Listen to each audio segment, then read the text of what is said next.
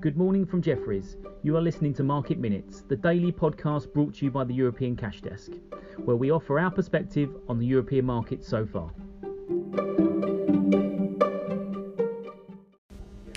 It's Thursday, the 16th of July, and this is what we're seeing so far. Europe's currently down 80 basis points on the day. This is shrugging off an overall positive Fed beige book overnight, and instead the focus was on a weak Asia session. China was leading the charge there. It closed down on its lows, down 4.5%.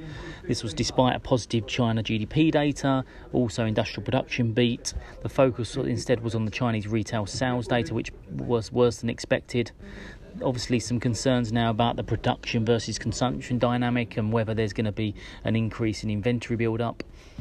Outside of that, we did see some comments from Trump regarding considering bans on entry into the US by Chinese Communist Party members. There was a big move in the Chinese IPO this morning. SMIC, which is the, the largest chip maker and a competitor to TSMC and Samsung, the stock was up over 200%.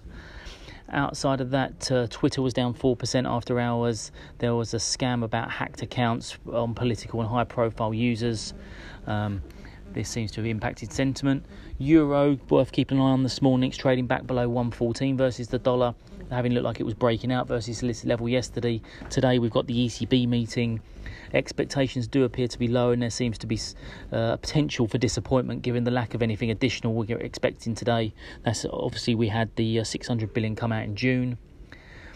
Today we've also got uh, retail sales in the US and some Philly Fed and the US jobless claims. In terms of focus in Europe this morning, um, there's very few sort of sector dynamics in terms of factor baskets. The uh, China exposed export basket is obviously one of the weakest performing sectors. That is no surprise there. It's down 1.4. But earnings is uh, the big focus in Europe. We've had over 40 major companies across various sectors. Uh, in terms of some quick highlights, uh, food and beverage sector, the worst performing in Europe, uh, led by Heineken, down 2.3%. Uh, they cut their guidance to the, on the bottom line. Luxury's down 2%. That's been uh, the focus there. It's down 5.5% after, again, a disappointing update. Burberry's also down 3.5%. That was down 5.5% yesterday after its own trading update. Industrials is a big focus, uh, good volumes there. Alstom's a standout outperformer today, it's up 3%. Their sales are up 11% this morning and they confirm their outlook.